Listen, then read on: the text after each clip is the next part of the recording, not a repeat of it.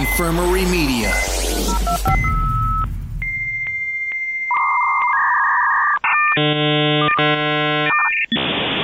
Start.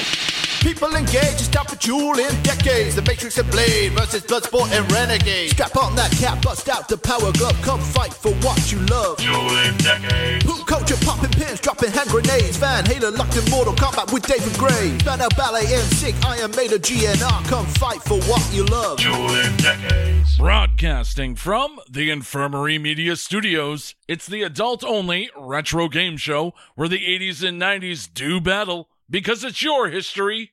We just fight for it. Welcome back to Dueling Decades. Let's take a look at this week's duelers and the decades they will be fighting for in a worst month matchup. First off, dueling with the worst of December 1980.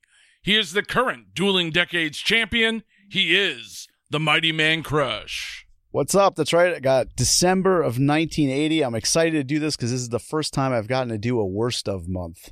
So let's see how bad we can make it. I'm excited. Bring in the sadness.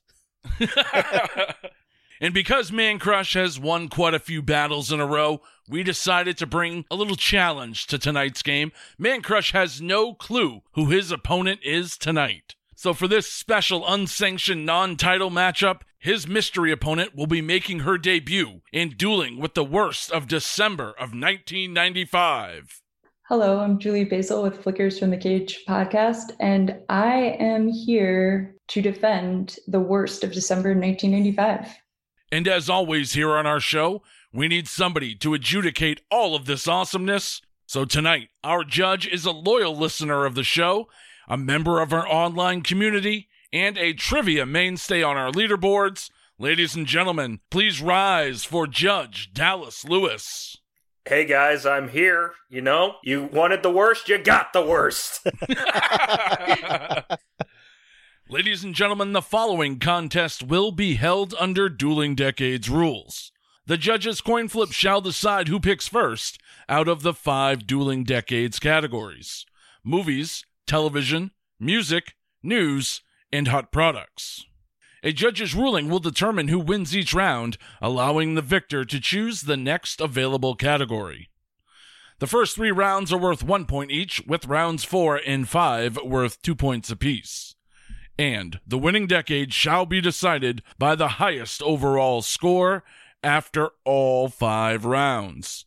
Duelers, I can assure you it's not a Tuma, but it is time to play Dueling decades.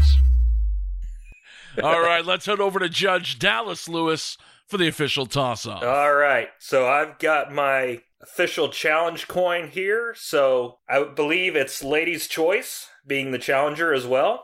So I've got one side with the Shield logo and another side which has a whole bunch of sayings. So choose your size wisely. The shield, please. The Shield, please. Okay, we're going to go up. Oh man, that had some weight. Oh, dude, it does have some weight, and it's on the saying side, so Mancrush gets to go first. All right, Mancrush, you got control of the board. What category would we like first? All right, so I'm gonna kind of go with something you said last episode, where you said uh, whoever starts with movies wins all the time. Yeah, it's the new strategy. It's yeah, it's apparently. Uh, I'm gonna go with that. I'm gonna start with movies for the worst of December Oh, 1980. All right, so December 19th, 1980. Uh, here's a movie that's it's directed by an absolute Hollywood legend. Same director behind such classics as Superman, The Goonies, Lethal Weapon, and if you know your movies, you know that's Richard Donner.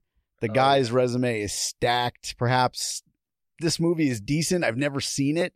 It had a fairly short stay in theaters, and the sales numbers must be in the gutter because I can't find anything about it anywhere. Uh, the movie's called Inside Moves, and let me read you a little synopsis of the movie. It pretty much sums up why nobody went to see this. After a failed suicide attempt leaves him partially crippled because he tried to jump off a roof and broke his legs. Just give you that. Rory begins spending a lot of time in a neighborhood bar full of interesting misfits. When Jerry the bartender suddenly finds himself playing basketball for the Golden State Warriors, Rory and the rest of the bar regulars hope his success will provide a lift to their sagging spirits. Will Jerry forget his friends And what about his junkie hooker girlfriend and her pimp? if that doesn't sound like a what the fuck movie, I don't know what does. A guy tries to kill himself, cripples himself in the process, and his only solace is going to the local bar with other misfits. And then the bartender of said bar ends up playing professional fucking basketball for the Golden State Warriors. Uh, he and he has a junkie hooker for a girlfriend. And uh, oh, this is good too. The uh, the the bartender also has a bum leg, so apparently everybody at this bar is disabled. And uh, some basketball player pays for the bartender to get surgery on his bum leg, and he becomes a basketball star in the process and leaves everybody behind. Spoiler. Not that you would go see this piece of shit anyway. Uh, who knows? Uh, people seem to think uh, this is a decent movie, but it sounds fucking weird to me. So the first one I'm going with is Inside Moves, Richard Donner flick, December 19th, 1980. And the second one gets no better. December 1st. Uh, and then there's no reason in hiding the names of these gems and making guys wait. You don't know them anyhow. So this movie is called A Change of Seasons and actually ended up making about $16 million in the box office, about $49 million in 2019. So that's pretty respectable numbers. But first, let me tell you the cast before I go into what it's about. I think associating the name and faces of the cast to the to this synopsis will paint a fantastic picture of this movie. You got Bo Derek, all right, so you know where this is going. Then you got Anthony Hopkins. Oh gosh. We thought we knew where this was going. And then you have Shirley MacLaine. And you know what, Mark? That's the second time in two episodes in a row that I've had uh, Shirley MacLaine pick. So I might have to go back and watch some of her movies. Well, maybe we're gonna have to reach out to Shirley MacLaine and see if she wants to come on the show as a judge. Is she still alive? I have no clue, but we'd find out if we reached out, wouldn't we? Oh, I guess we would. I'm sorry, she's she's no longer with us.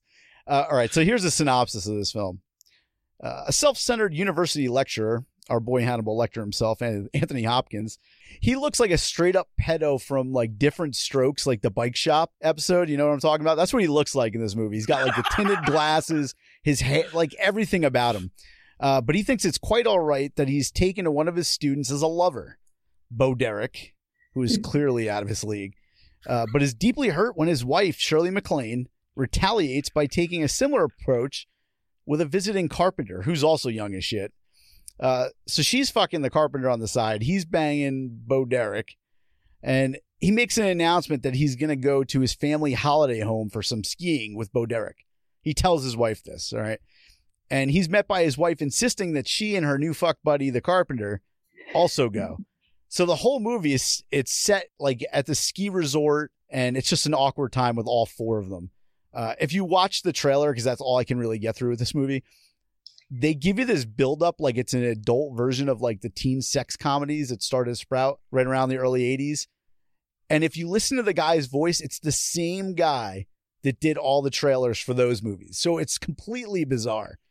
It's so miscast. You got Anthony Hopkins and Shirley MacLaine who have Oscars in this movie and they have no business being in it. But the thing is, like, Bo Derek at the time was like super hot because she was coming off of 10, where basically she played the same exact role where she's hooking up with a middle aged Dudley Moore. So, what can you say? She's typecasted. But that's the two movies I have. We have A Change of the Seasons, or Change of the Seasons, and Inside Moves for December of 1980. Pretty shitty. All right, Julie, over to you for the movies round. What do you have for your first film? Okay, so my first film is Cutthroat Island. It came out December 22nd, 1995. Uh, director Renny Harlin has a 5.7 on IMDb. Uh, it's a terrible movie. I watched it the other day. My coworker Barbara gave a copy because she really, really likes it. So she, she lent it to me. It was really nice of her. I thought I'd like it because it had Geena Davis in it, uh, but it- it's not a good movie. uh, I did palate cleanse it by watching Heat and Sudden Death, which came out this year as well, or this month, which are two of my favorites, hands down. This movie was in the top five worst flops of all time. Oh, man. Everyone hates on Waterworld, which came out that summer, but this was like way worse than Waterworld. Uh, it's all the costs spiraled out of control. They had over three cameras on each um, set. which ended up costing tons of time and money, money for editing. It ended up going bankrupt. It bankrupted a production company called Carolco. Carolco. Oh man, that was a good and one too. Carolco, we all know and love T2, Total Recall, Rambo Yeah. series. Um, but between Showgirls that came out earlier in the year, which won lots of Razzie Awards and was a super fun movie, and and this, it just completely bankrupted Carolco Pictures. wow. Yeah, I, I almost spit out my coffee when you mentioned Cutthroat Island. That's a movie I have a distinct memory of because I have no memory of the movie. it's one of those movies that you took a date to in high school and you sat in the back and you really didn't watch the movie. I always thought they should have had a video rental store called Back Row Video. And it's all the movies you can go and rent that you went to the theaters not to watch, if you know what I mean. I hope you stopped talking to Barbara after that. I I was pretty low on her part. Mean, She was like, "Oh, hey, Julie, you're new here. Watch this movie, Cutthroat Island. It's so good." well, Barbara also gave me a record of Conan the Barbarian, so I kind of love her Oh man, no matter what. You I know? guess that evens out. It was the bribe. Yeah, To each his own. yeah. um. So yeah, I'm gonna be honest. Uh, that's my only one. Oh wow, Yeah, Jeez. I, I went bold. 1995 was that good, huh? it was. It gets close, like 95, 96, 97. That's where you're getting close to the downfall of everything. Yeah. Absolutely. Yeah. Well, also December. A lot of things come out in September or like through like November. I feel like. Yeah, the- ours, I think December of 80 was a pretty decent month. There was some decent movies in there. I wouldn't say any were many time rewatchable movies, but they were all right. But I think you might have had some better stuff in 95. They didn't really have like those event movies in December of 1980 yet. Like there were no Yeah. Titanics Yeah. or anything like that. So it is what it is. Yeah, but your 1980 was an amazing year for um, movies like October. You, was that when The Fog came out and Terror Train, Ooh. Prom Night? Wow. Oh man, she's going with all the uh, the deep cut like horror selections. I like it. Man, you might be lucky that this is a non-title matchup, Mancrush. Just saying. Well, I mean, she did bring one to the round. I mean, that's got to be a, kind of a major hit. I mean, Let's find out what our judge Dallas Lewis has to say. So let's kick it down to him for the judgment for round one. Oh man, so you really were coming with the worst of the worst because I've never heard of any of these movies. yes. So you've got a Richard Donner flop in 80 with inside moves and a change of seasons. But the thing that really sets it over the top is to bankrupt a studio. Yeah. I, I'm, you know, even though you've got the two movies, Mancrush, her movie was so bad that it literally, literally bankrupt a studio that had good movies. Yep. So I've got to give it to Julie on this one. That is a big one. As soon as she started saying it, I was like, "Damn, that's a good one." like, and it's one of those movies where you don't even remember what year it came out because it's such a shitty movie. You're like, I know it's mid '90s. I don't know, but it doesn't matter because it's shitty. but you know what? I hope you drop like a sad track for uh, Carolco in the background. I'm getting a little misty. All right, Julie, you jump out to an early lead and have control of the board. What category would you like next? Okay. Um, let's go with TV. So my first television, I do have two for this one, is before MTV, Tom Green had a Canadian public access channel in Ottawa. This was a Christmas special that he had, and it was considered lost. Tom was searching for it through social media for years. The idea was to create a live Christmas special where, in the early introductory moments, the host suffers from a meltdown but continues to broadcast.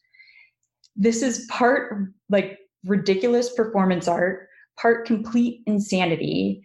It has terrible 90s overlays all over it. It looks like a crack house Christmas special. and the awkward factor is sky high. Um, I think I, I think it's an hour long, and I got through like 20 minutes, and it's just like you start like turning red and getting so uncomfortable, uh, feeling his just emotions.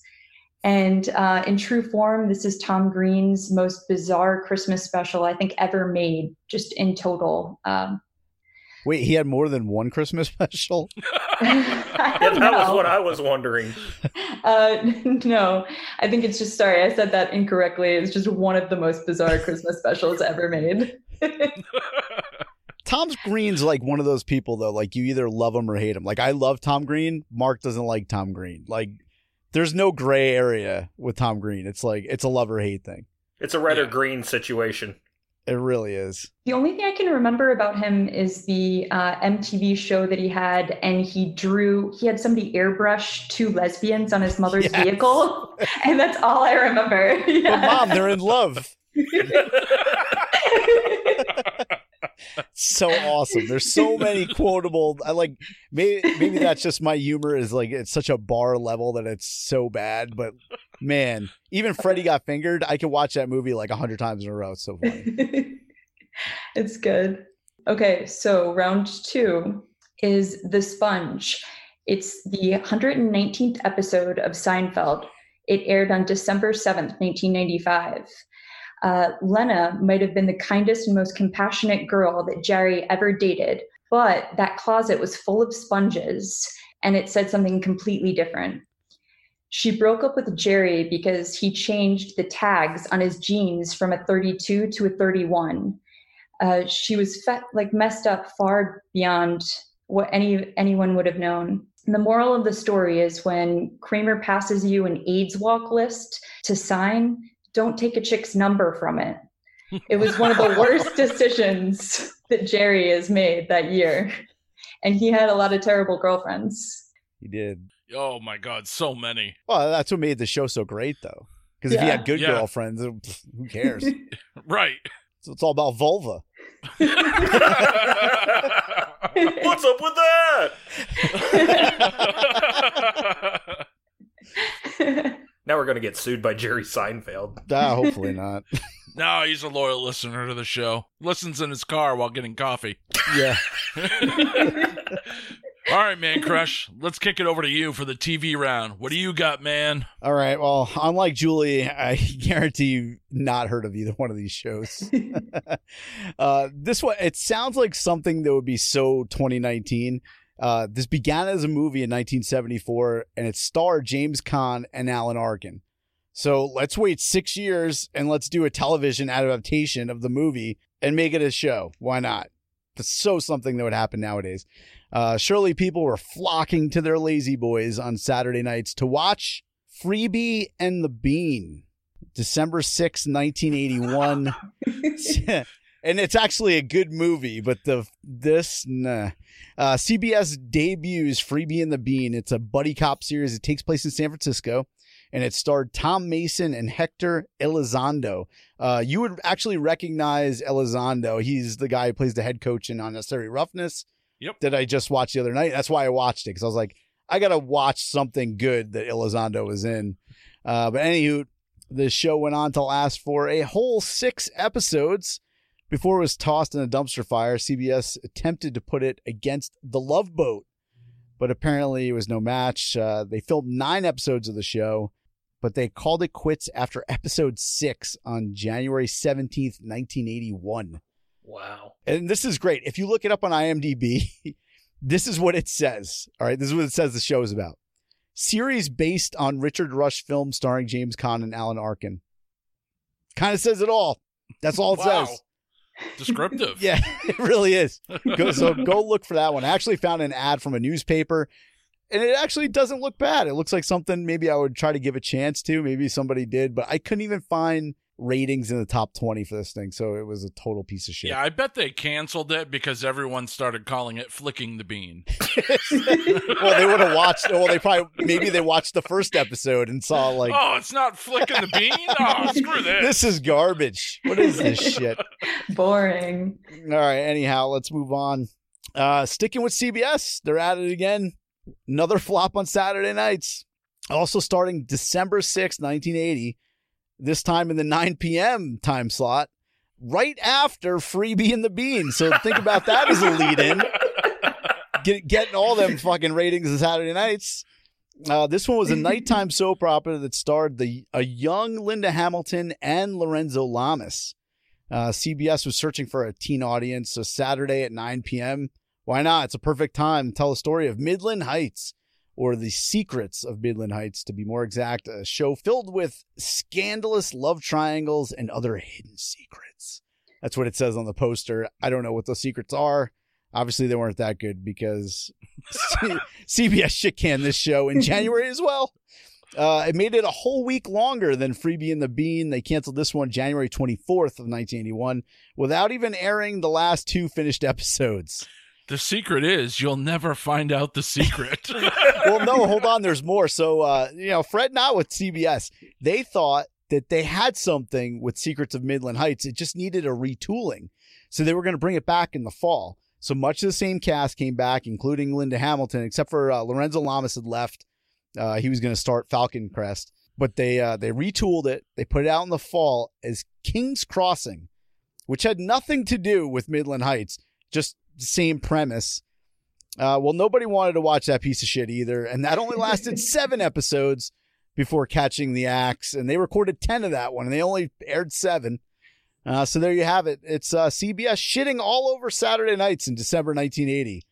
wow. I don't even remember the show's names anymore. It's they're that bad.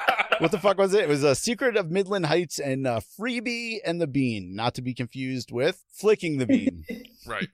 Or Freebie and the Bean sounds like a crazy morning zoo radio team. It's such- like even the movie is a, it's a good buddy cop movie from the 70s, but the show, it's I don't know. Come on, it's just all over the place. All right, so let's head down to Dallas Lewis for the judgment for the television round. Oh man. So I've seen Tom Green when he had his illustrious show on MTV, but the fact that he had a Christmas special, which almost sounds like it's probably up there with the Star Wars Christmas special that I've only watched once in my life for obvious reasons. It's excellent. Fucking Wookiees will give you nightmares. oh, dude, I couldn't sleep for a whole week after that. They're awful. Told you not to drop that acid, man. dude seriously um but you got to give it up to the crappy broadcasting system i mean cbs sorry it's like, yeah, I, I get it. Especially in 1980. for having two shows back to back both getting canned the next month and for the sheer fact that they retooled midland heights to king's crossing and it got canned yet again after seven episodes so i've got to hand it to 1980 on the worst tv All right, Mancrush, you tie up the game at one point apiece. You regain control of the board. What category would you like next, man? Uh, let's go with news. It's a good one pointer. All right, so December 20th, 1980. Uh, I think, I don't know, maybe Dallas has picked this up, but most people who are familiar with the show, they know that I'm a diehard New York Jets fan. I've been a suffering fan of these pricks for my entire life. and as, as a Jets fan, we have this term that we throw around when describing our favorite team. It's called SOJ, otherwise known as same old Jets. And then we we go by the SOJF. We're the same old Jets fans because we're a bunch of assholes. Because no matter what it is, the Jets will fuck it up one way or or another. And all of us masochistic fans of this organization, we stick around in hopes of it changing one day. And being a, a fan of this team for 41 years, I can tell you it will never change. Mark knows I have season tickets. I go to these games and I'm like, what the fuck is going on? But anyhow, that's nowhere here or there. But here's an example before I get into the story, because there's other people that fuck over the Jets too. It's not just the Jets. An example, 1968, they had the Heidi game. I don't know if you guys know about this. It's a game where the Jets were actually beating the Raiders with like a minute left. And then they decided to switch over to the movie Heidi in the last minute because the uh, the Jets were winning like 27 to 23 or something. And the Raiders ended up scoring two touchdowns in that final minute and they win the game. But nobody ever saw it because they turned it off. That's the same old Jets moment. Well, here's another one. Not quite as dramatic as that one, but could the Jets ended up winning this one against the Dolphins. Go figure. It was 20, 24 to 17. on December 20th. However, that Saturday night, in front of a national audience, NBC, they tried to play an entire three hour football game without announcers or commentary. NBC attempted to pick up more noise from the football field, almost like some kind of weird ASMR of football, but they failed royally. NBC tried promoting the game by telling viewers they would, in lieu of announcers, have the experience of actually being in the stadium. Well, it failed miserably. It, it was such a failed experiment that it was never tried again by any professional sport to date. So why not give the same old Jets the distinction of putting this piece of garbage in our lineage? Thank you, NBC. Another fucking uh, notch on the belt there for the Jets. That one's not as sad as my second story. And that's why I had to start with something more fun. December 4th, 1980. And this is an example of something I would never bring to the table in a normal news round, but I'm bringing the sadness this week, Mark. You'll see Oh, what I'm saying. You know what happens when you bring the sadness. I don't know in a worst of episode. It might be completely different. We're going to find out. The title of this story is City in Ruins. Uh, the Stouffer's Inn, located 20 miles north of Manhattan, along the hillside strip called the Platinum Mile because of its concentration of corporate headquarters. The hotel was built in 1977 for $20 million. It had 366 guest rooms, blah, blah, blah. It was basically in proximity of PepsiCo, General Foods, IBM, Nestle, and Arrow Electronics. So people were always going there for meetings and whatnot. Well, anyhow, on the 4th at 10:20 a.m., a fire broke out just outside of one of the conference rooms on the second floor, and it spread incredibly quick due to the lack of sprinklers and the use of the inn's highly flammable wall coverings and carpet. A total of 26 people attending a breakfast meeting died in the smoke and flames, including 13 top executives of Arrow Electronics and 11 employees of Nestle. Pretty ironic here. Nestle was actually the parent company of Stouffer's at the time. And then there was a dude in the building. This this part of the article killed me. This was the second hotel fire with a death toll in 2 weeks. Just 13 days earlier, a fire at the MGM Grand Hotel Casino in Vegas, Nevada killed 85 people and more than 700 people were injured. Howard Levin, an employee of Arrow Electronics, narrowly escaped both the MGM and Stouffer fires. When asked if he considered himself lucky or unlucky, he said, I consider myself the former. So this dude was in both of these like catastrophic fires within two weeks and lived for both of them. And I mean, Wow. combined, that's over a hundred deaths. It's insane. And then they had they had the wrong guy on trial at first. Uh, they thought it was arson, and then it turned out not to be. And then there was like a fifty million dollar lawsuit that went to all the families. But yeah, I'm bringing the sadness with this one, and that's going to be that Stouffer's Inn fire over in I think it was Harrison, New York, is where that happened on December fourth, nineteen eighty. And then my same old fucking Jets, December twentieth, nineteen eighty, getting an entire game with no commentary. There's the news for December nineteen eighty. Shitty. Wow, that's pretty bad, Mancrush. But let's see what Julie has for the news round. Okay, so my first piece of news would be Money Train. It came out in November 23rd, 1995. Um, little backstory if you remember, there was um, a scene where the robbers squirted lighter fluid into a city subway token booth and then threatened to toss a match. Well, throughout the month of like November and December, this straddles the line a little bit but people all over New York were in fear because people were actually doing this. And while nobody in the movie got hurt, um, there were multiple people that were burned. And on December 10th, someone died. And this created outrage in New York and placed Hollywood in the hot spot.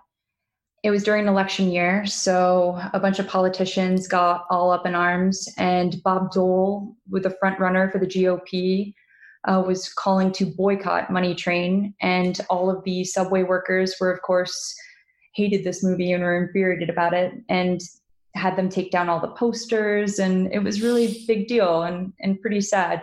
It was a scary time in New York. I remember. I actually remember that. Yeah. I also remember J Lo in that movie. Oh, she was hot. They added a sex scene.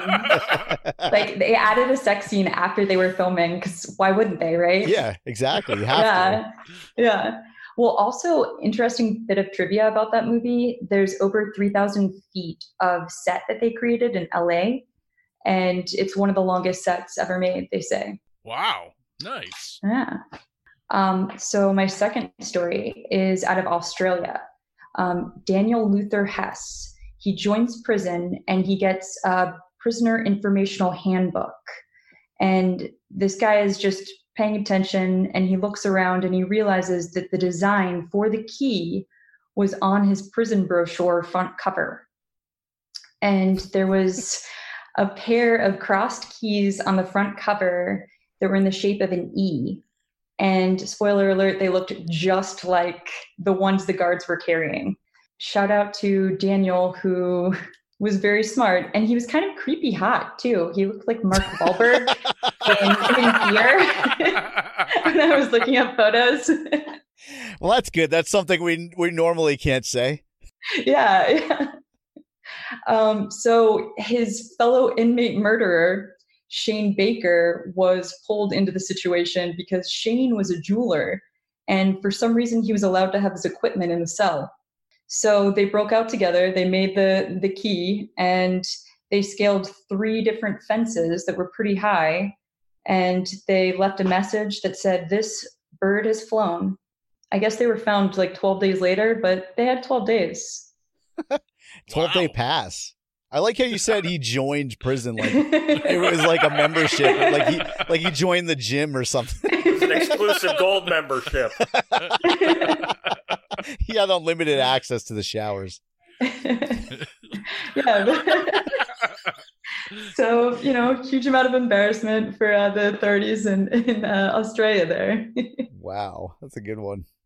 All right, let's go down to Dallas Lewis once again for the judgment for the final one point round. Oh man. So I, I haven't heard of Money Train before until now.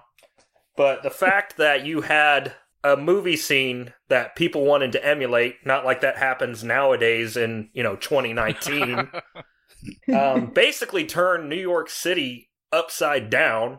At least that's what it seems like. And just the design flaw of the prison brochure in this Australian prison. And what was he in there for? um, murder. Murder. Yeah. Wow.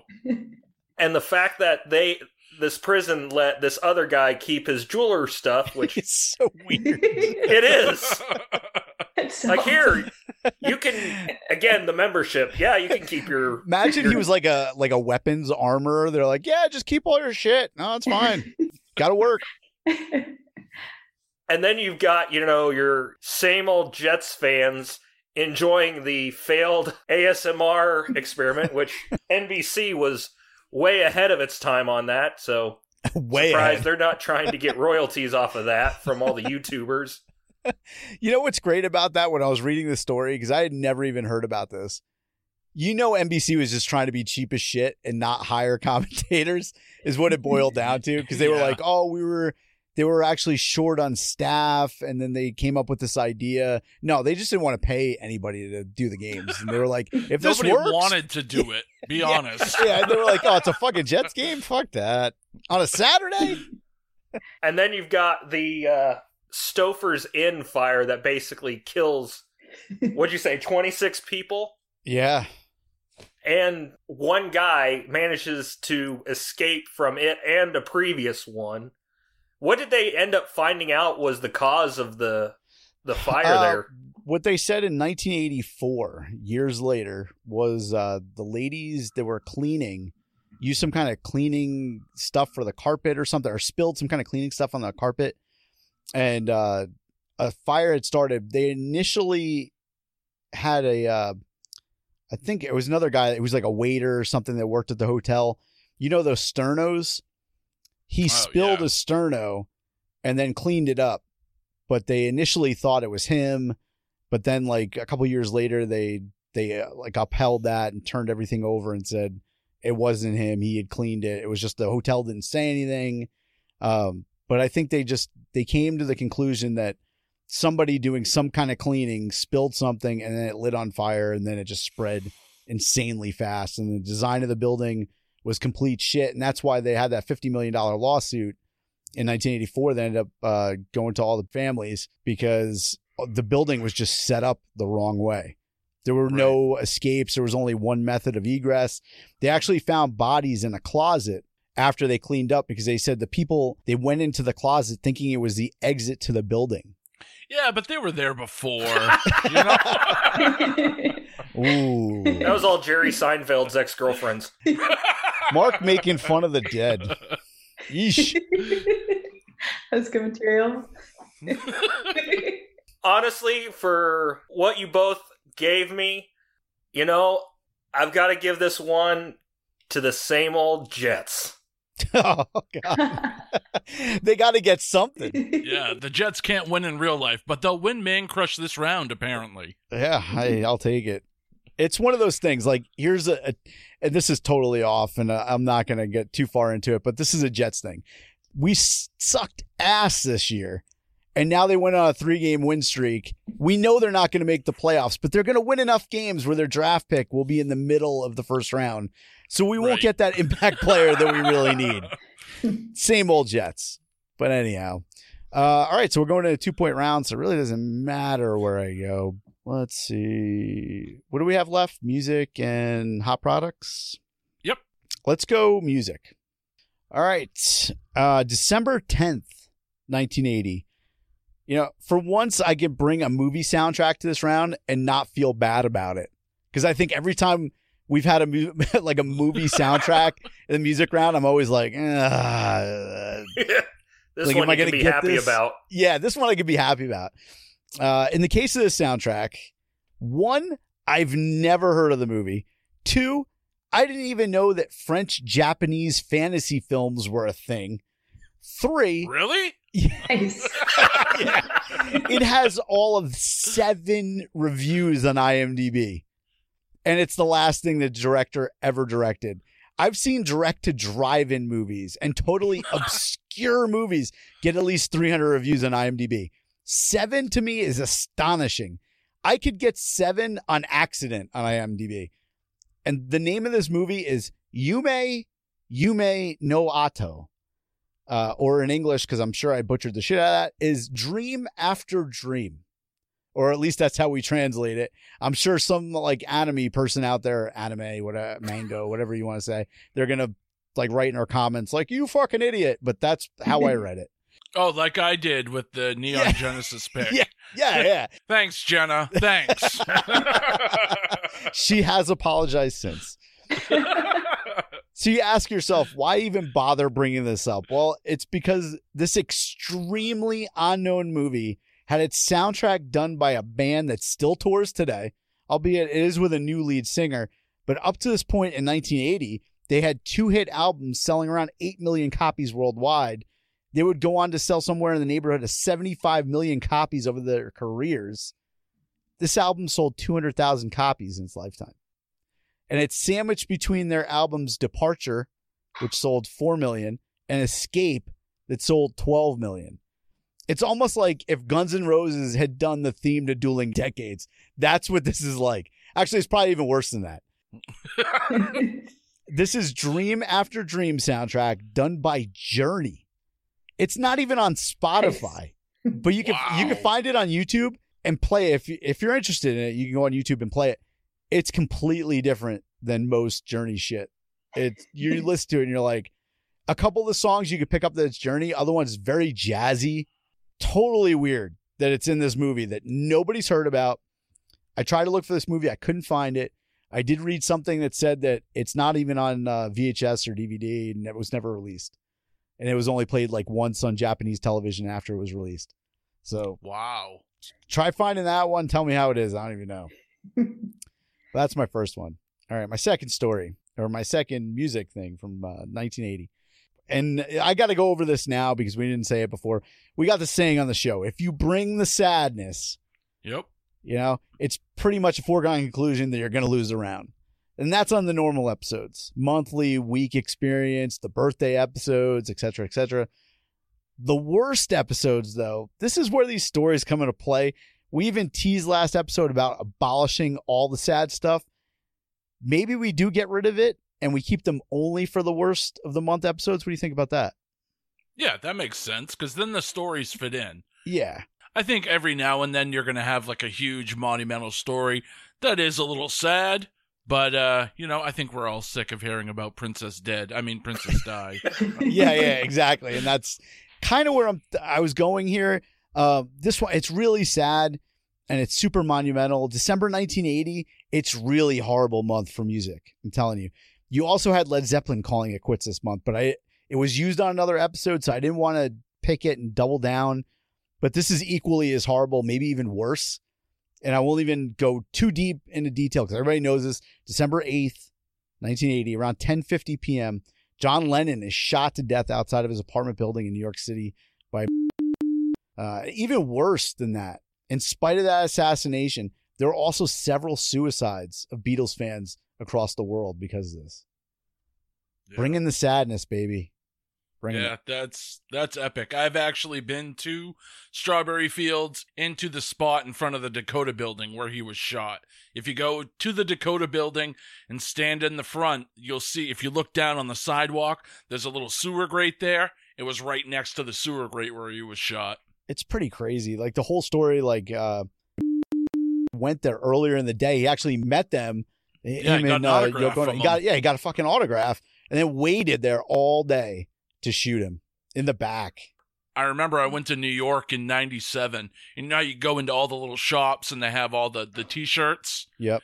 There was one there that has the iconic I Heart New York shirt, but instead of I Heart New York, it was I Heart Ooh. Yeah. That's fucking low.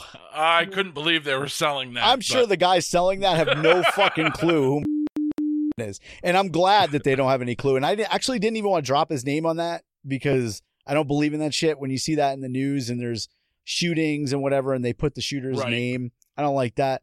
So uh, you can even bleep over his name. Just do bleeps for his name because Yeah. fuck that guy. beep beep beep. There you go. He was supposed to get out of prison last year, but Yoko Ono put a stop to that, thank God. Yeah, his. I heard his anus uh, drags on the ground. On a good day. But anyhow, those are my two. A Journey doing some obscure friggin' soundtrack that nobody's of a movie that nobody's ever seen. One of their worst selling records ever. And then, uh, yeah, of course, the uh, the death of John Lennon. wow. All right, Julie, let's head over to you for the first two point round. What do you got?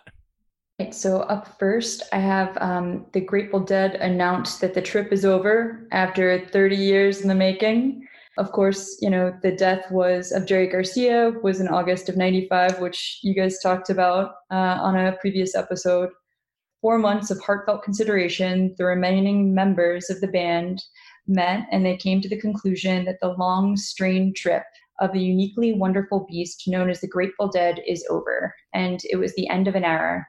Mark's crying inside right now. I am, No. I'm a little verklempt. and so for my second round, I have Michael Jackson collapses.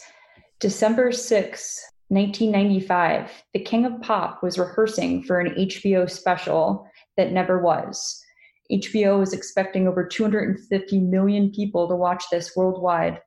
And apparently, he was just nonstop dancing all day long without any breaks. And it was because of dehydration and heart arrhythmia slash pharmaceutical drugs, probably. Oh, yeah. Shocker. Lots of pharmaceutical drugs. It was actually kind of an M&M's bowl of pharmaceutical drugs. It's trail mix, really.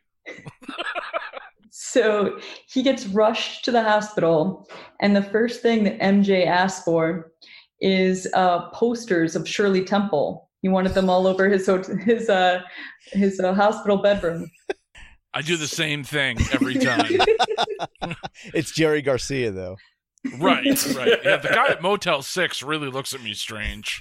You got to stop leaving them behind, Mark. Oh, that's the problem.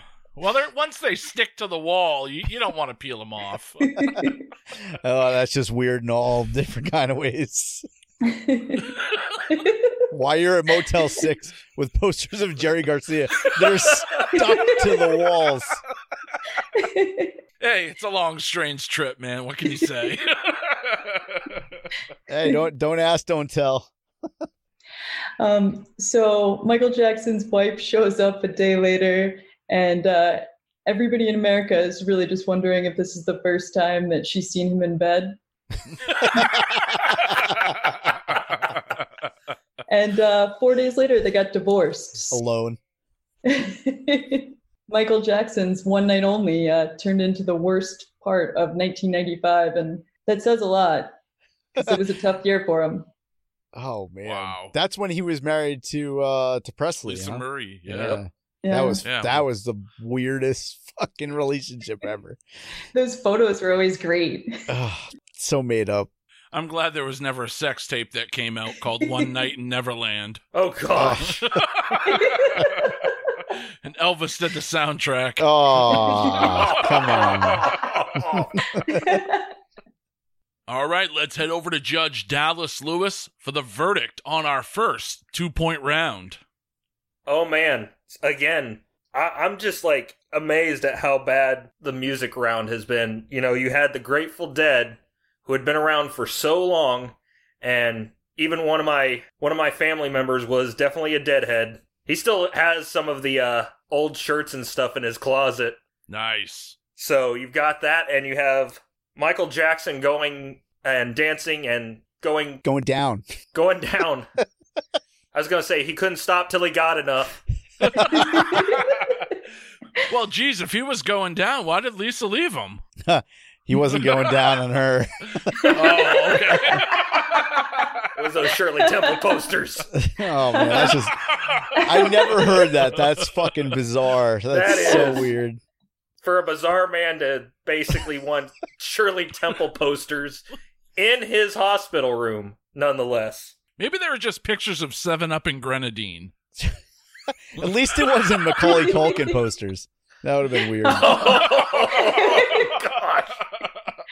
Oh gosh. We're it was just- Macaulay Culkin dressed as Shirley Temple, oh, really. Oh, Oh man. And then you've got the obscure movie, what'd you say it was a French Japanese Yeah, romance French- or something? Fan- fantasy. Fantasy.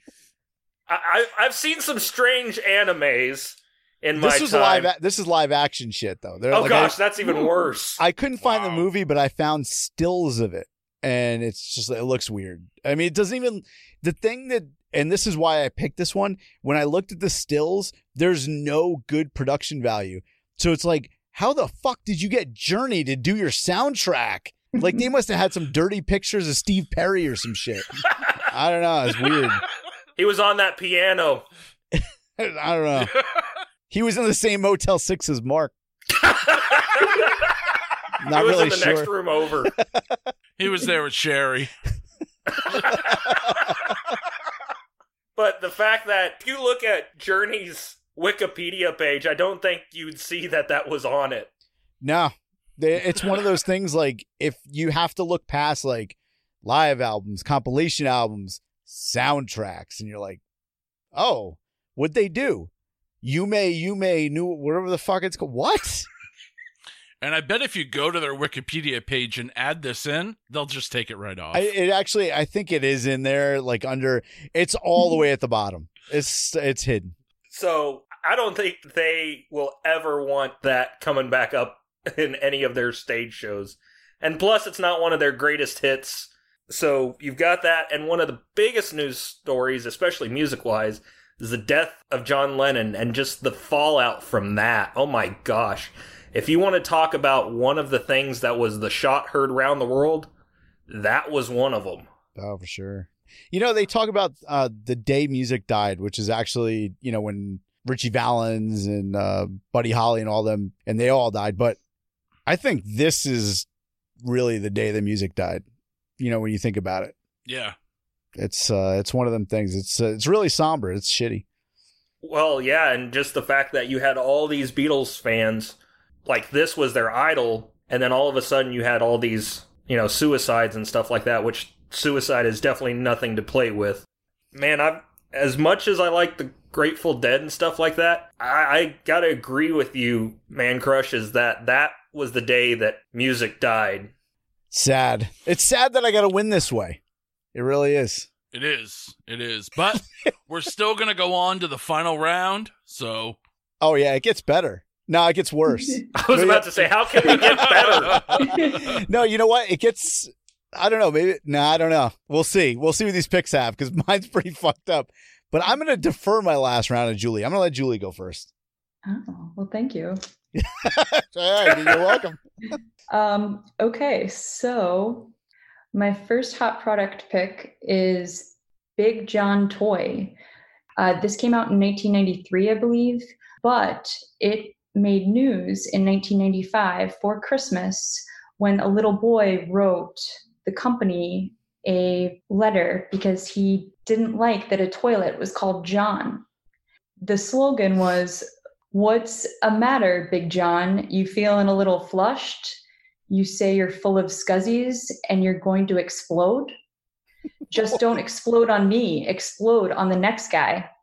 Put some plastic scuzzies into Big John, then push the randomized handle. Will he flush? Will he burp? Will he blow? You will never know. Whoa, it's a weird toy. Wait, that was the slogan? yeah. Now I'm really confused what a scuzzy is because Yeah. before I was like, So they're these texturized green little bulbs. They're like a gack color and they're tiny plastic things. And and they tell you to keep stuffing scuzzies and flushing until someone makes Big John flush big time. oh god, so, so in December of 1995, a nine-year-old boy named John took on Parker Brothers for his potty-themed game called Big John. And quote, he said, "My name is John, and it's an insult to call me a toilet." At the end of this letter, they wrote, or he had 82 different other children from his school sign this. I wish so bad I was at John's school and could have signed that. John's really shitty. Yeah. I mean, what a cause, right? You know? So um, yeah, he, he recruited all of the, the school children, but Parker Brothers really didn't care about it at all. he replied back, "Fuck off." Yeah. this is why we can't have nice things, John. Take these free scuzzies. I looked, I couldn't find anything on it. So uh, if, if he, they had replied or not. Oh, he's an adult now. We should find him and get him on the show. Yeah. Please do. Please do. Does it have his last name on there? it does. Oh, it does? Um, Even as a nine year old? Holy shit. Yeah. In 95, they didn't give a damn. They were like, yeah, just put his address on there too. yeah, right. It's Slovak. John Slovic. I'm going to look for it because that would be funny to get him on just to talk about this. Wasn't that the next door neighbor on the Burbs? Wait a minute. that was the Klopeks, but Yeah, Mark, it's kind of like remember that episode of uh, Poop Culture we had like a long time ago where I surprised you guys with the dude that was eating a picture of Jason Segel every day until Oh Jason God, Segel ate yes. a picture of him. yes. oh, I love those stories. Anyhow, go ahead. Sorry. so for my second round, uh, I will choose Left Behind. It released on Sunday, December 31st, 1995. It's the sequel to uh, Big John. I think it was one of the Scuzzies, really. Uh, their their backup name was Skid Mark, but they were like, "Oh, that's going to offend another kid." It's okay, Skid. so in an ad that I found, um, it said, "The end of times are in our lifetime. Left behind, Tim LaHaye and Jerry Jenkins. For the unrepentant, it's worse than their worst nightmare. People are missing, disappearing. Is it terrorism, UFOs, aliens from another planet? It's the rapture. Gift value, fifteen ninety seven. Well, this huge turd spawned 16 books. A uh, Left Behind movie that had two sequels and a remake with Nick Cage. Oh, so you know it's good.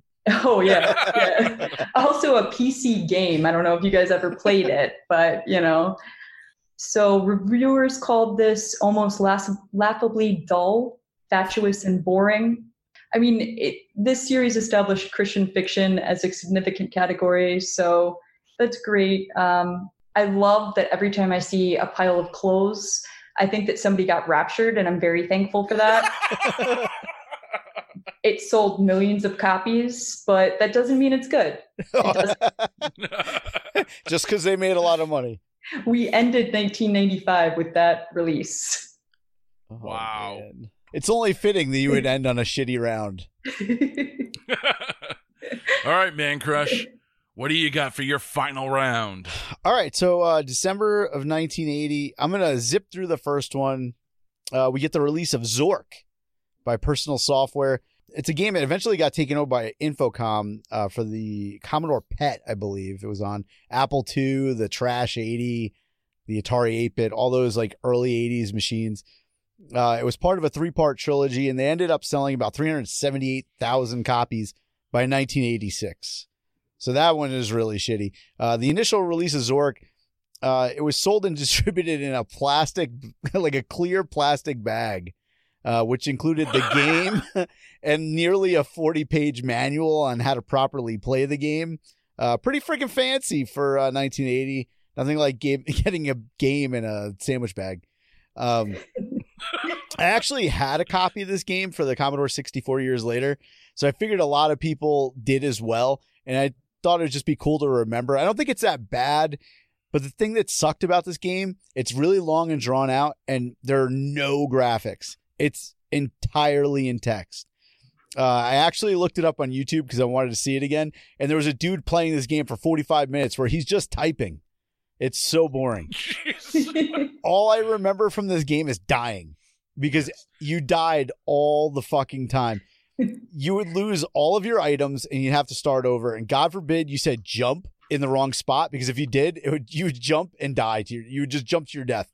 You could be standing in the kitchen, you say jump, and it'd be like you died. You'd be like, what the fuck? Like I jumped in the kitchen. What I hit? Uh, but Zork, it was all text. It, like I think a lot of people might not even remember this one, but if you go to YouTube, just look up uh, Zork and just watch some people play it, and you'll remember it. It starts out. It says. uh West of the house, you are standing in an open field. West of a white house with a boarded front door, there is a small mailbox there. And then you have to go to the mailbox. Then you got to open your 40 page booklet to figure out what the fuck you're supposed to do. then you go, oh, okay, this one will work. Examine mailbox. And it'll say, the small mailbox is closed. And you're like, oh, shit. Open mailbox. Opening the small mailbox reveals a leaflet. Then you got to go, get leaflet taken. That's how the whole game goes. It's Wow. yeah, it's it's one of them games where you probably don't remember it for a good reason, but people are into that. So at what point do you decide, you know, hey, I wanted to play a game, not fucking read? Yeah, I mean, you got to think about it. this is 1980, so Yeah. you're we're just we haven't even really gotten to the peak of the Atari 2600 yet. You know, it's coming for another year and then before it dies out. But in the 80, the computer games is what you got. But that's not my big one. That's just like kind of a throwaway, my first pick. This one you guys got to bear with me with. And this is why I wanted to go last because this is so fucked up that it's really hard to explain. Like these guys must have been smoking peyote or something. I don't even know. December 1980. You got everyone's favorite superheroes these days. We have the Avengers, okay? Coming at you with Avengers number 200 by some really recognizable names at the time. You got Jim Shooter, George Perez, Chris Claremont. You know, they're the notable names. It's a special double sized edition. It features uh, Miss Marvel, Carol Danvers. Uh, you got Captain America, Iron Man, Thor, Beast, uh, Hawkeye, Vision, Scarlet Witch, Wasp, Yellow Jacket. Sounds like it's gonna be a good one, right? Like you got all the major players. They're all in this fucking. I know Mark knows this one, so it's it's funny to me. I can't even watch your face. Uh, the title of this issue is "The Child Is Father to dot dot dot question mark." Let me give you the Marvel description before I break it down. Okay, this is what Marvel has. Miss Marvel undergoes a nine month gestation period in the span of a few days. Completely unaware as of how she got pregnant, She gives birth to a baby boy, which grows to be a full adult in hours, and begins to assemble a machine. The Avengers destroy it, believing it's a threat. Marcus, who's the child, who's now an adult, explains himself and reveals that he's the son of Immortus and used Miss Marvel in an attempt to free himself from limbo. However, with this machine destroyed, his life on Earth has failed, and he must return to limbo. Miss Marvel, feeling a strong bond between herself and Marcus, joins him in limbo. That's what they had to say. Now, let me break this down for you. Here's the non PC side of what happened in Avengers 200. Miss Marvel is basically kidnapped into limbo by Marcus, where he uses mind control to rape her and impregnate her with himself. And then he sends her back to her dimension, where she suffers through a full term unwanted pregnancy, where she doesn't even know how she got pregnant, in three days and gives birth to Marcus, who grows to a full size adult in hours. Okay. So now the guy who raped her, she birthed, and it's now her son. So her now son, Marcus, who also raped and impregnated her, falls in love with Miss Marvel. Oh, and by the way, Marcus is the son of Immortus, who's a longtime enemy of the Avengers, and basically did the same thing to another woman so he can have Marcus and then birth him in the limbo. So back to Miss Marvel. She somehow falls in love with Marcus now, her rapist, her son, and now lover. So when Marcus needs to return to limbo because the Avengers destroyed his machine, she decides to quit the Avengers and go with him. It, but it doesn't end there. It does not end there. Then on top of it all, Iron Man and Hawkeye wax poetic after they go back to limbo, right? Hawkeye blames himself for destroying the machine that would have let Marcus stay on Earth so they could have been happy. And then Iron Man says to him, and I quote, We've just got to believe that everything worked out for the best. And Hawkeye agrees and says, And I hope that Miss Marvel lives happily ever after forever. So basically, they condone the fact that she was raped, gave birth to her rapist, fell in love with her rapist slash son, then quit the Avengers and to move to limbo with this dude Marcus by himself. I'm almost positive there was like mushrooms going around or something in Marvel. Uh, but seriously, try watching the Captain Marvel movie now after knowing that story. it totally ruins it. it fuck, yeah. know, it's total. I didn't even know about this when I saw the movie, but now it ruined it for me. I'm like, what? Well, what ruined it for me is I watched the movie and this wasn't in there anywhere. No, no, it's The movie would have been so much better if this was in the movie. Well, I mean, then Claremont he fixes it a couple months later. Right. Yeah, that was one of the big things. Once Chris Claremont came on to Marvel, became the head writer on X Men, taking over for Stan Lee. That was one of the first things he wanted to retcon from Marvel was this atrocity with Miss Marvel. I mean, it, it's horrible. There's even scenes in this issue where Wasp is all happy Yep. that she's pregnant. and it's like, no, she was raped. She thinks it's such a wonderful thing that she's pregnant. All of them now. did though. All like I had to go Yeah. back and I found the uh, the issue online. You can find it if you Google it, and you'll see every page. And if you read through it, you're just you'll just be like, "What is everybody thinking?" Like, because this dude, this guy Marcus, completely confesses everything to them, and they're just like, "Oh, all right. Cool. All right. exactly. Oh man, sorry we busted your machine, bro, and you gotta go back to limbo and shit." You know, like Now, see, I know in the 80s we swept a lot of things under the rug, and some things were a little more socially acceptable than they are, let's say, today. This is not one of those things, No. people. no, it's, At no time is it okay to be raped by somebody who happens to be your son so you can then give birth to them and then fall in love with them. That's just not cool, people. and then quit the Avengers on top of it, and everyone's like, "Oh man, I'm so sorry, I destroyed his machine, and now they're stuck in limbo because of me." You Yeah. fucking dope. It kind of ruins Avengers too, because then you look at Hawkeye like you're a moron. Yeah. And Iron Man, who's supposed to be a genius, he's also a dope. like what? But yeah, those are my two picks. So we got Zork one, and the God knows what the fuck they were thinking. for Avengers number 200, but it's double sized. So you got that. So was Marcus. yeah. In hours. oh, wow. All right, Dallas Lewis. We know Mancrush has already pulled out the victory in this one, but let's go down to the judgment to get the final score on this matchup. Man, that Avengers number 200. Oh, Did you know about that beforehand? No. Oh, just ruined the whole franchise for you. You just ruined the whole franchise. I can't watch another Marvel movie for the rest of my life without going, oh my gosh. Oh, man.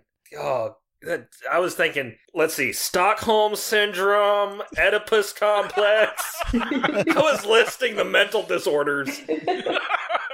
I think we've got the whole DMS 4 Oh, they gave you that- everything. They gave you Yeah, everything. they gave you everything in that one. That's why it was the double double thick one. yeah. She didn't come out with the clap, so that was good. And I think Marcus is the one who actually gave like mushrooms or something to the Avengers to be like, "Oh yeah, it's okay." Yeah, and just No. to like just to clarify, because I'm sure there's gonna be comic book people that are like, Wah. he used he used Immortus's like Mark. Correct me if I'm wrong. It's like some kind of like device that a mortis used to uh, work mind control over people.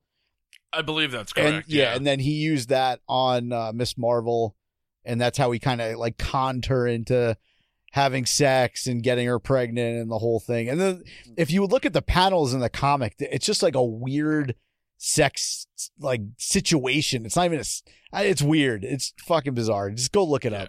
The whole thing's just creepy. It is. Are there cool, trippy colors? Yeah, it's it's it's really well done. George Yeah. Perez uh, actually left Marvel right after this Huh. because he was probably like, "What the fuck did I just draw?" Yeah, he realized what he had just done. yeah. Well, and if you're talking about Limbo, got to have the freaky cool colors. Yeah, I guess. And Zork, I've never heard of uh before, and I'm somewhat of a computer gamer, somewhat not.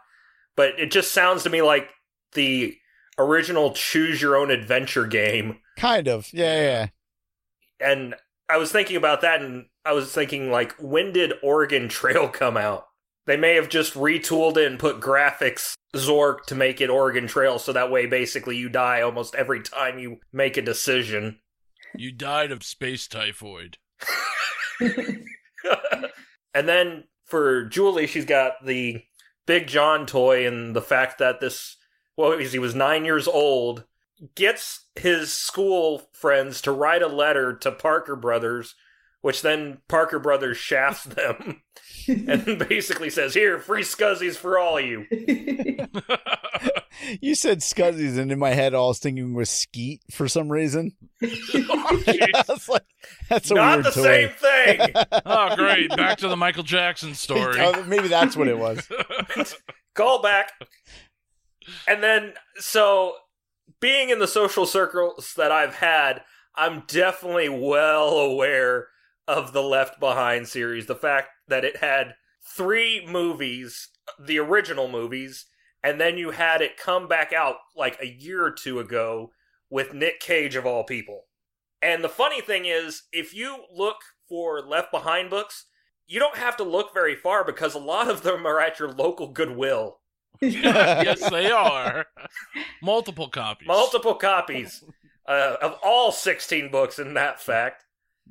And so, even though Mancrush has won the game, man, I still, oh, I'm not going to get the Avengers 200 out of my mind, so I've got to give it to the Avengers 200. I was like, I was trying to find something worse on Julie's side, but the fact that you have to throw the whole mental illness manual at the Avengers 200 speaks volumes. Mark, I think you should put like a warning right before that. Like, if you don't want to ruin Avengers, don't just turn off the episode, skip to like an hour, and then come back. Yeah. Wow. Like I've not read very many comic books in my life except I enjoy the uh comic book movies, but that one's going to overshadow a lot of things from now on. Yeah, not anymore, you don't. I'm I'm going to be looking at those Harley ah. Quinn novels differently too. you, you know what's also amazing about it? Because I told Mark about this last night because I couldn't hold this one in. I was like, Mark, I got to tell you about this one. Because I looked and looked and looked, and Julie could probably attest to this. When you're looking for the worst hot product, it's not easy to find. When you're looking for the best hot product, it's pretty easy to find, I think, because I've been doing it for a while. But like when you're looking for a worst one, I kept looking and looking and looking. I couldn't find shit. And I had Zork and I was like, eh, that's not going to win me around. So I'll just keep looking. And then all of a sudden last night at like maybe 8.30, 8 o'clock, I, the last, I was ready to call it quits. And I was like, I'll start tomorrow morning. And I found this and I was like, oh my God, this is like, this is groundbreaking. Changes the entire complexion of the Avengers for me, like Captain Marvel. Everything has changed because of this one comic book that Absolutely. if you're not like a huge fan, you just don't know about that they did this. And man, it's pretty fucked. I wonder how they retconned it. Yeah, I don't remember all of the details on how they did it. I listened to a great podcast about this on uh, Jay and Miles Explain the X Men. They did a whole episode and they really broke down everything in detail and all its disturbingness. So go and listen to that if you get a chance. That's a great episode. But yeah, I don't remember all the details how they did it, but thank God Claremont stepped in and fixed it. The only reason she came back that I remember is that Marcus died of old age. He aged really quickly when he went back to limbo and died, and that's why they they brought her back. So basically, she came back because he died. It wasn't like, oh, she figured it all out. You know? Was- Wait a minute. So if he died really quickly and he aged to a full adult within hours, she was probably gone with him for like a week. And then he died. Yeah, I mean, it was only a couple months later they brought. Eh, yeah. She brought they brought her back in like eighty one. I think it was March or somewhere around there of eighty one. So Wow. Yeah, Absolutely crazy. shitty. All right, well, Mancrush pulls out this one, but Julie puts up a great fight. Julie, thanks for coming on the show. Tell everybody where they can go ahead and listen to Flickers from the Cave. Oh, uh, please, wherever you listen to podcasts, uh, Flickers from the Cave. We are on Instagram and Facebook as well. So please check us out. And thank you so much for having me. I was honored to be here. I've never had so much fun losing. what do you guys cover on Flickers from the Cave? Because a, a Oh. quick story about Julie before we came on the episode. I was trying to remember the movie Hands of Steel. I was- uh, we were talking to Dallas about it, and I could not remember it. As soon as she came on the show, I said, "You're going to remember the name of this movie." I started explaining it, gave her like two lines, and she immediately knew it. So, what is your show about? What do you guys do? Um, mainly, we do throwbacks 70s to 90s, cult, action, horror. Um, there's three of us, and we all have our different genres that we love. Um, mine's action. And yeah, we just have a really great time and a whole bunch of laughs. Nice. Let's check that one out. And Dallas, when are you when are you starting this wrestling podcast? What are you doing, man? Now you got a mic. I know. I ah, man, I I don't know when I'm going to start the wrestling podcast. Nice. tomorrow. Like, why are you waiting? Putting him on the spot. Ah, jeez, yeah. You did a great job, man. Thanks for coming on. And again, if you guys haven't been on uh, Dueling Decades on Facebook, duelingdecades.com forward slash, or sorry, facebook.com forward slash dueling decades. We do trivia every day. Uh, we have culmination trivias, audio trivia, all that. Dallas is actually one of our Green Zone trivia leaderboard people. So he's in the top 30 and he took us up on the offer to come on the show and be a judge. And I thank you for that. You did a fantastic job. Uh, not just because I won, but you uh, you came across very well. You went out, you got a mic and the whole nine. Thanks a lot, man. We really appreciate it. Well, thank you guys for having me, and I gotta say I love the trivia and just the fact that when we go into the new year, all the uh, slate gets clean, so anybody can win and can be on here.